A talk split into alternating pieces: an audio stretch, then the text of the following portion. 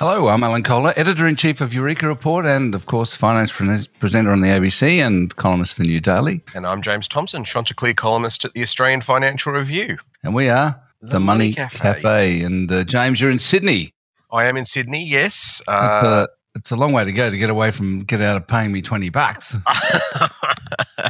oh no, I would never welsh on a bet. Uh, congratulations to um, you and Monique Ryan on your uh, on your victories. It, yeah. it, it, was a teal wave.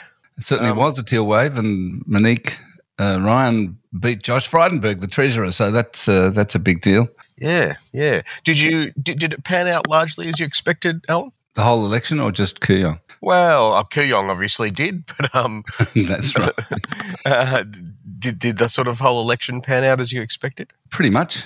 Uh, um, yeah. Look, I mean, I was a bit burnt from last time because I, in 2019 I wrote my um, uh, weekend briefing for the new for Eureka report on the Saturday of the election campaign and said it's going to be a Labor victory and you know just a whole thing about how Labor's going to win and this is this is what to expect and of course they lost. So I was a bit wary of kind of being too too firm with my predictions yeah. this time. Yeah. Uh, but uh, yeah, I did think.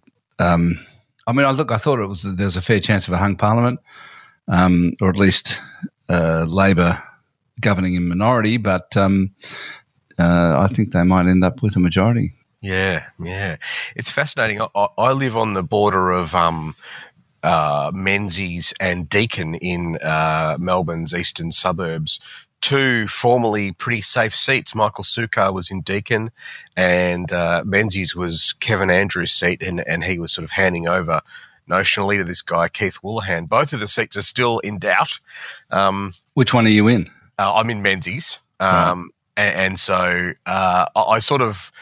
Well, I, I didn't vote because I had COVID, so I, I postal voted. Um, thinking, well, this is, you know, my postal vote's not going to matter. But now, subsequently, someone someone could be waiting for it to um to see what happens. So, um, it, it's just amazing in in Melbourne how, you know, not only have not only have so many seats gone Labor, but obviously all seats have gone to women, with the exception of possibly um, Deakin. So it, it's uh, it, it's it's a big change, and you know, uh, women reckon, generally uh, make better decisions than men. I reckon. So I, I reckon if the Teals, uh, I reckon if the Teals had stood for um, uh, stood in Higgins and Aston, they would have won those as well. But they didn't run a yeah. candidate in those yeah. in those two seats. Tudge won Aston, and the Labor Party won Higgins off.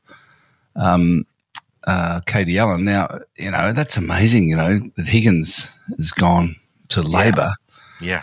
yeah. It's one thing for a teal independent like Monique Ryan, who's kind of uh, a little bit conservative.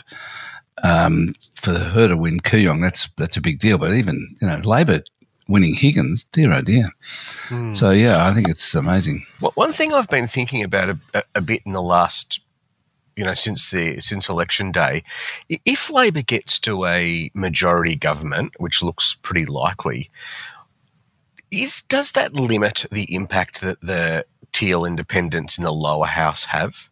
Of course, yeah. If they haven't got I mean, the I mean, power, and, and in, sure. and in a way, what what are they going to spend the next three years doing?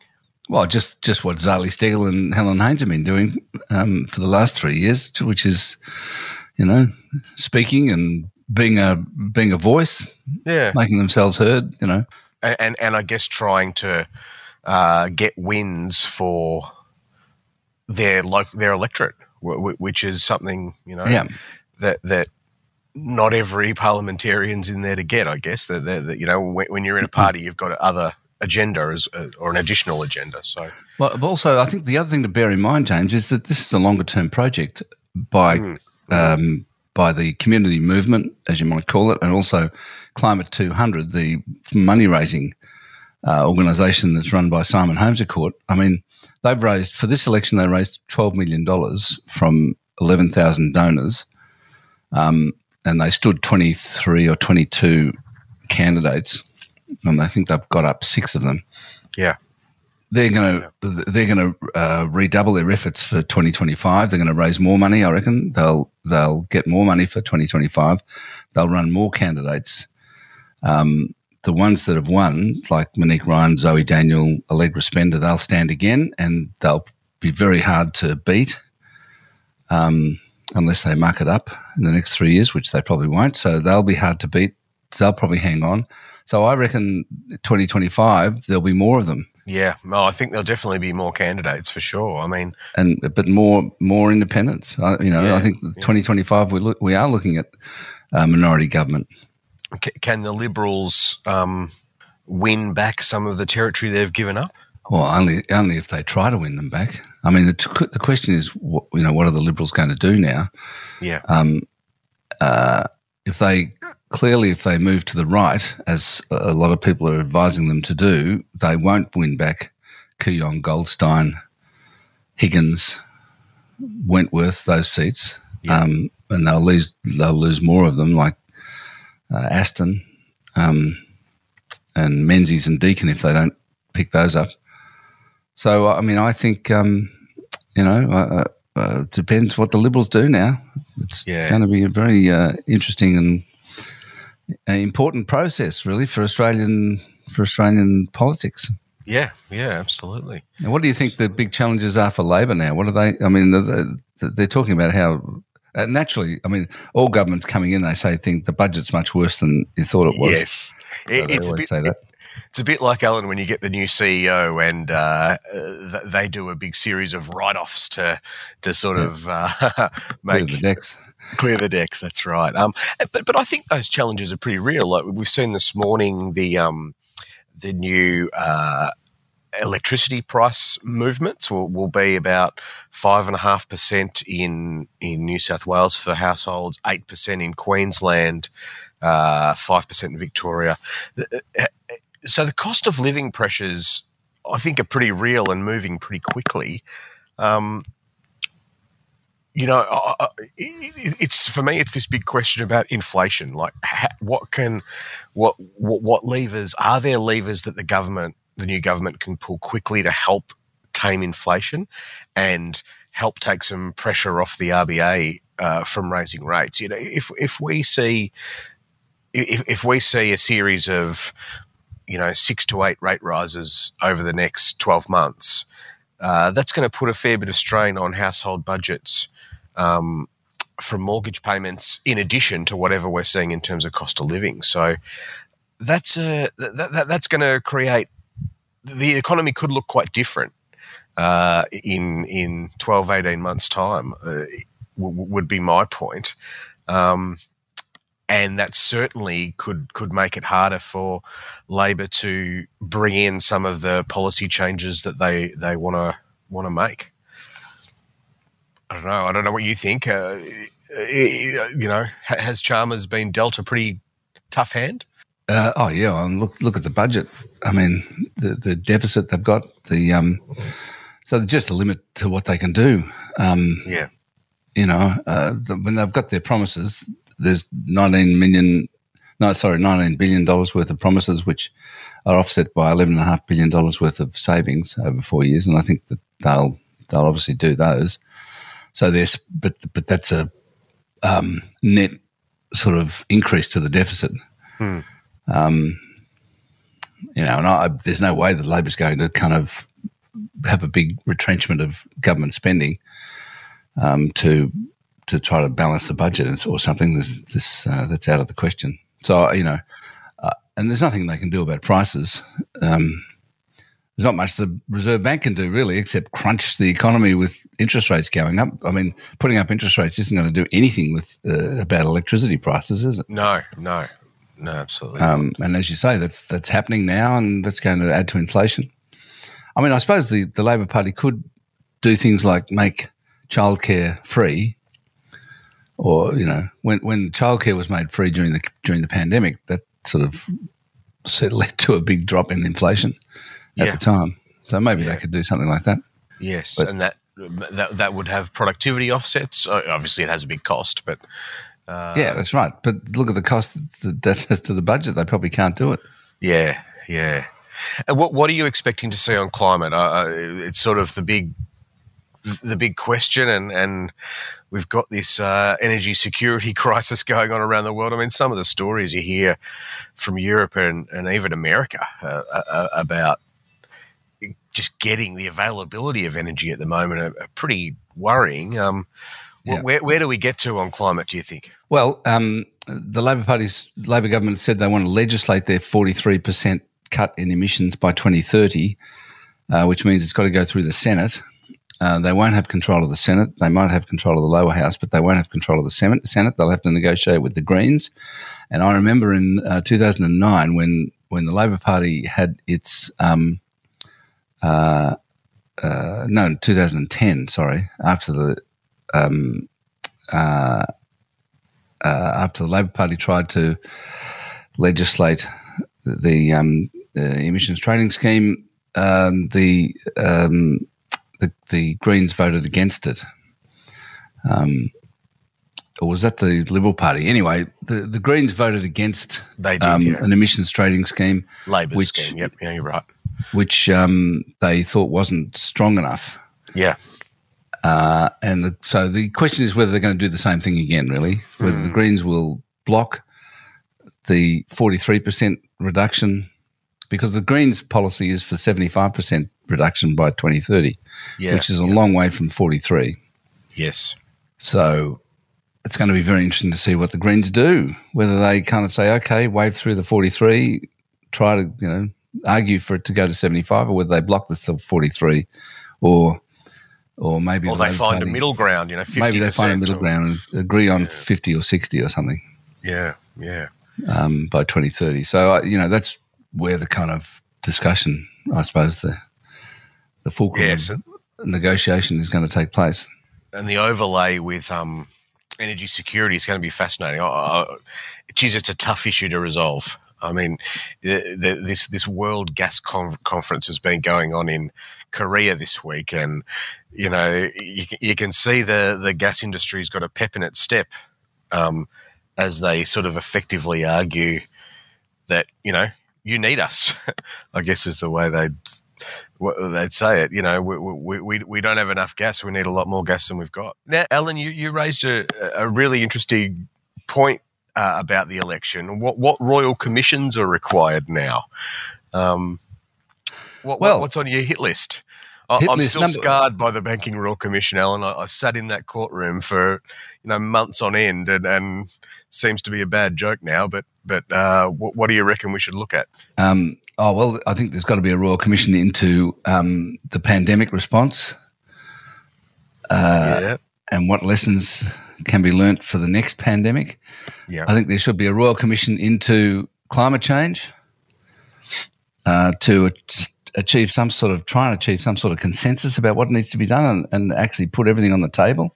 Yep. Get everyone to have their opinion, and then somebody come in, you know, some some retired judge or something to say, okay, this is the this is the community's thinking on it, and this is what's needed.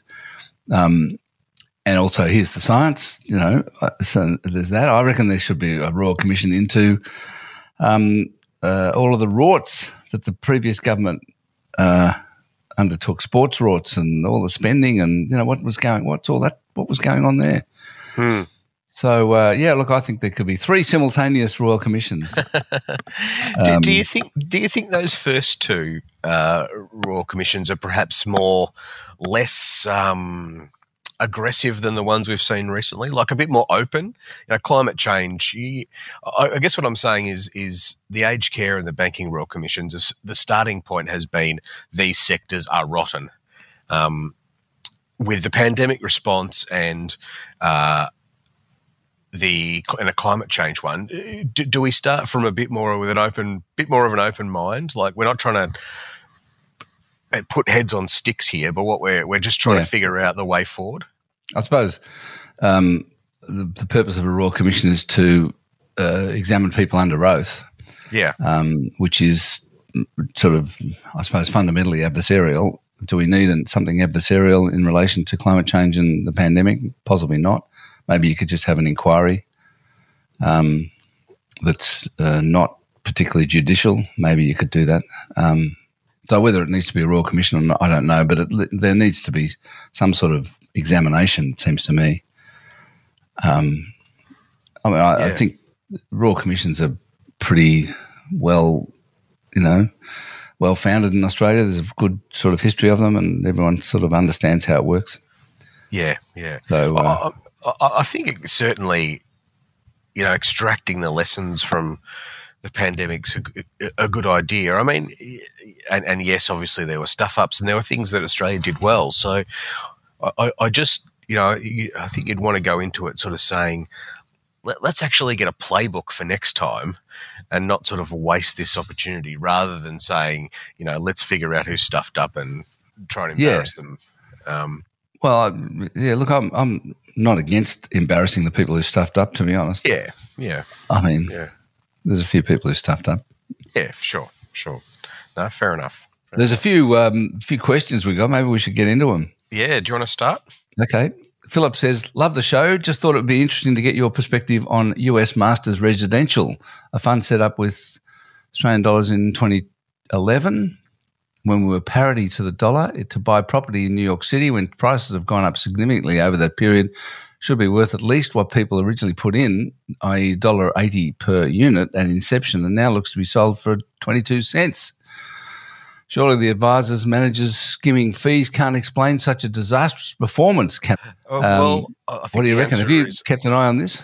yeah, so I think I think the answer is largely yes, Philip. The, the the the performance of the managers and advisors does explain what's happened to the Masters Trust. This was a Dixon advisory firm, and obviously Dixon struck a, a fair bit of trouble. The management company.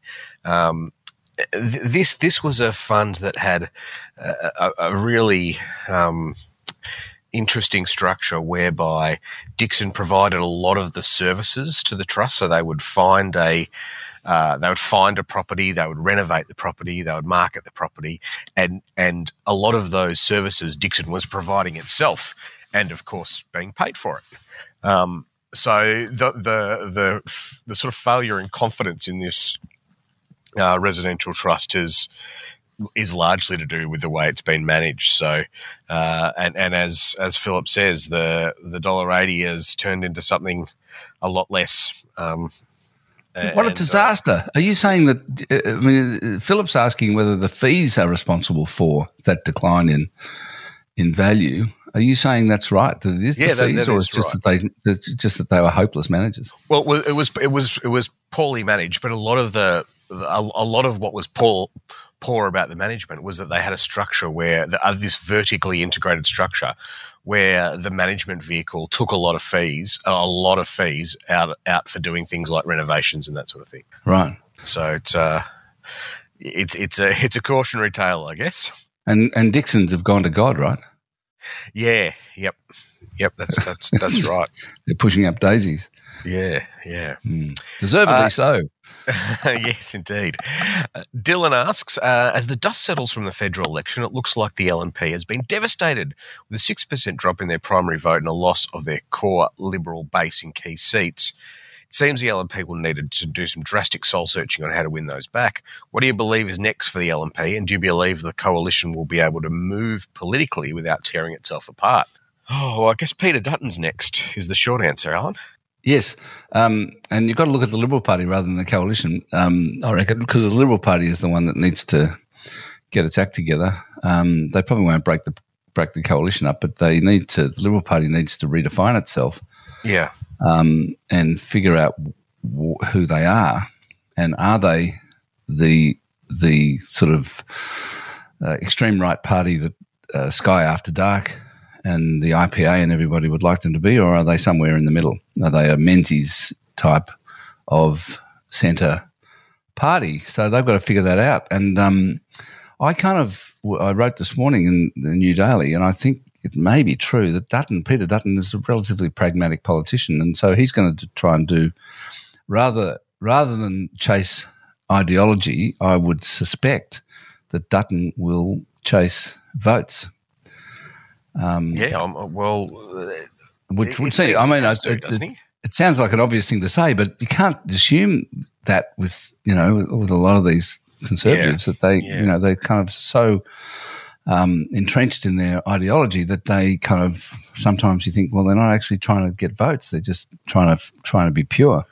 Yeah. in their own right. Well, Um, so contrarian, it seems sometimes. I know. Um, do, do you think Dutton? I mean, surely Dutton and and the Liberal Party executive would be looking at One Nation and Clive Palmer's uh, vote and and how it faltered and, and thinking, well, that's that's not the way we want to go. We're we're not going to retain government going down that path. no, It's a pretty easy decision, isn't it? I wouldn't think so.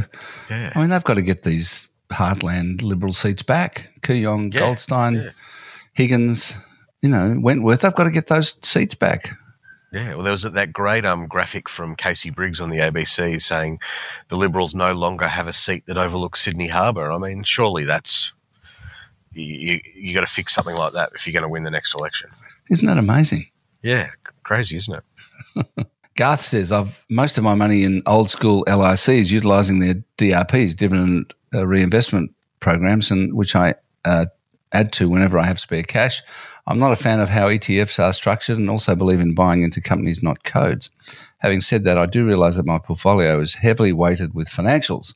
I'm looking to diversify. I see the discounts currently available in the US, specifically in NASDAQ, as interesting interesting opportunities that fit my investment goals. Given my aversion to ETFs, I would like to invest directly in these equities using my CommSec account uh, through Pershing LLC, which is, I guess, I don't know. I'm not a CommSec customer, so I guess that's what CommSec's using, something called Pershing.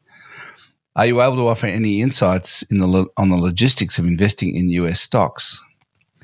Uh, well, not really. Oh, you've got to buy US dollars first, I guess, and then Yeah. away you go. I think the thing to say, Garth, is it's a hell of a lot easier than it was five years ago. Um, CommSec uh, and a lot of the online brokers, the you know the the stock spots and the stakes, they they will let you um, buy buy uh, individual companies directly. Often the universe of uh, stocks you can buy is somewhat limited. You know, I, I don't know. There's five thousand stocks on the US exchanges. You can't buy them all, but there's a fairly large list, and, and I'm sure some of those beaten down Nasdaq stocks that you like will be on that list. So uh, do do a bit of googling go, uh, on the online brokers and explore the CommSec app. App you'll be able to you'll be able to go direct through those methods. Yes, and the only thing I'd say is, Garth, be a little bit careful because it's possible the discounts haven't stopped growing. no, it was a. I had a piece yesterday in the paper about this idea of growth traps, which you know everyone knows value traps. They're sort of things that look cheap and continue to get cheaper. Um, but the, the idea of growth traps is quite interesting too. That that these companies, these big growth companies, can continue to disappoint for quite some time. Uh, and their valuations can reflect that. So Yeah. uh, yes, be a bit wary. I guess it's about time frame, isn't it? I mean, the, the value. I suppose the point is the valuations of these stocks are still quite high. Um, Yeah, they're not. absolutely. They're not historically cheap yet. No, no. The They discounts might be to cheaper they- than they were, but they're not historically cheap. Exactly. Yeah. Um, okay, your turn. All right, Josh has has got a quick question for you and a, a longer, slightly longer one. I'm, I'm glad Josh is. I'm, I'm glad Josh is a listener of Money Cafe. Yeah. Yeah. anyway. Any update on the efficacy of your medical cannabis? Cannabis. Um, Do you want to oh, answer that one first? Uh, well, um, look, uh, yeah, I've been taking it for a while. It's it's look, it's uh, it's not a miracle cure for me. I mean, not it doesn't work for everybody. Yeah. Um, yeah, it used to work for me in my twenties, um, quite solidly, but I don't know. In my se- in my seventies, it doesn't seem to be working so so well. Okay. All right. All right. His, his, his more serious question is that he uh, understands there's government guarantees of up to 250000 for term deposits held with a bank. What about a similar amount of money invested in diverse ETFs, say through Beta Shares or Vanguard? Are there any risks that these fund managers go out of business and investors' funds are at risk? Uh, yes. Is there? Well, of course, there's a risk. I mean, the, the, there's the, what what I'm saying is there's no government guarantee. Oh no, there's no government guarantee. But if you if you buy if you invest in an ETF through Beta Shares or Vanguard, uh, and if Beta Shares goes broke, then somebody takes over. Somebody else takes over the ETF. It's not as if you lose your money. You're not investing in Beta Shares itself. you're no, investing, that's true. Yes, you, sorry. you're yes. investing in a bunch of companies Yep. um, through but using beta shares. So what happens when a fund manager, which is essentially what beta shares and Vanguard are, when a fund manager goes broke, their funds get taken over by somebody else and they just continue on.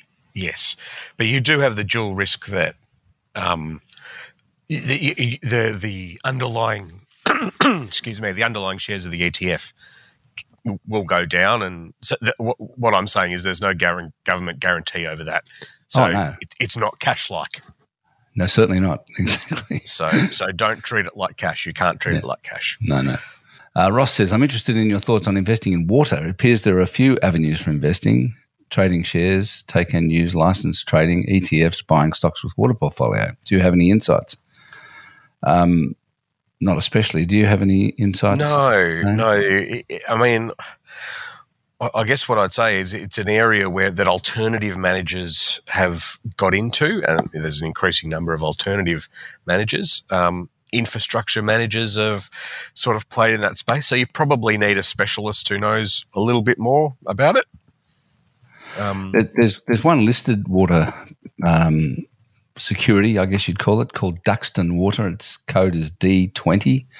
right. Um, it's uh, uh, it's gone from $1.30 to $1.80 in the past 12 months. Uh, so it's up t- sort of 20% in 12 months, which is mean, which means it's outperformed the All Ordinaries or ASX 200 quite handsomely over the period. And it looks it looks like a solid sort of defensive investment to me. Uh, water.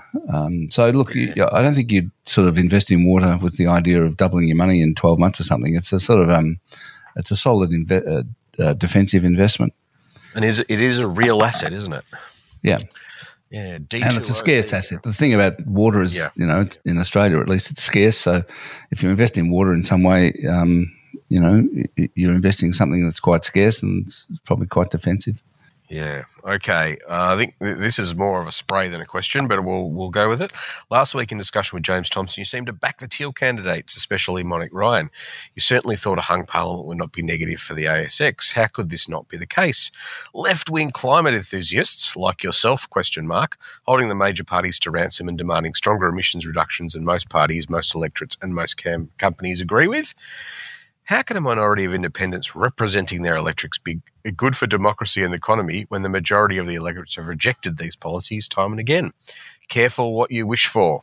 We will end up with radical climate policies and reduced super returns. What do you Um, make of that, Alan? Well, look, um, climate enthusiasts, uh, it's a question of whether you believe the science or not. If you believe the science, then you want something done about climate change because we're heading for disaster. I mean, it's really, I, I think this business about climate change being a left or right wing um, uh, issue is completely rubbish. I mean, God, and the and the fossil fuel industry, you know, thirty years ago managed to turn it into a left right issue. That's what they wanted to do. They thought the way to preserve our fossil fuels um, for as long as possible would be to make it left right and then to fund the right wing, which they've done. And, um, you know, we continue to fall into it, into their bloody trap by making it left or right. Um, it's a it's a question, simply a question mark of science. I mean, Yeah, absolutely. if you believe the science, uh, you believe the science on medicine and you know COVID or whatever, then believe the science on climate because all the scientists are pretty much agreed. Yeah, yeah. Um, just, ju- just to Mark's point about super funds, I, I thought there was a really interesting moment yesterday with uh, you know AGL's having this big demerger vote, um, and and HESTA came out and said they're going to vote against the demerger. They think it's going to be bad for members' returns and bad for uh, bad for the environment. Uh, I thought what was particularly interesting, and I sort of wrote this about HESTA was prepared to run towards the fire. I mean, their comment was super funds can on, can't abandon big emitters. They need to they need to help big emitters make this transition. So I think we've seen this switch away from divestment um, you know, just just sort of selling these stocks and, and washing your hands of the problem. We're, we're now seeing, I think the super funds are a good example of how they've forget about the left and right stuff. This is a big problem. It needs big solutions and big capital. We've all got to be involved. I actually think that's quite a sort of healthy place to get to. Um, hmm. and, and, and you know that that's the way super funds. I mean, Mark mentioned super funds. That's the way super funds are thinking about it that they know that their returns will be terrible if if climate change is uh, is bad. So that's the way they're thinking. Yep. Um, I might ask this last one because I think it's directed at you, uh, Alan. Uh, Luke says, "I watched your segment on housing affordability on 7:30 report this week. I believe there's one element that no one talks about with regards to home ownership, and that's expectation. No one seems to want to move further than three minutes from mum's nurse strings. I'm 45 now. My first house was a pile of rubbish in a small regional area. I did it up over five years, moved closer to the city, and so on. Why do so many people expect a house in the best street and close to mum and dad?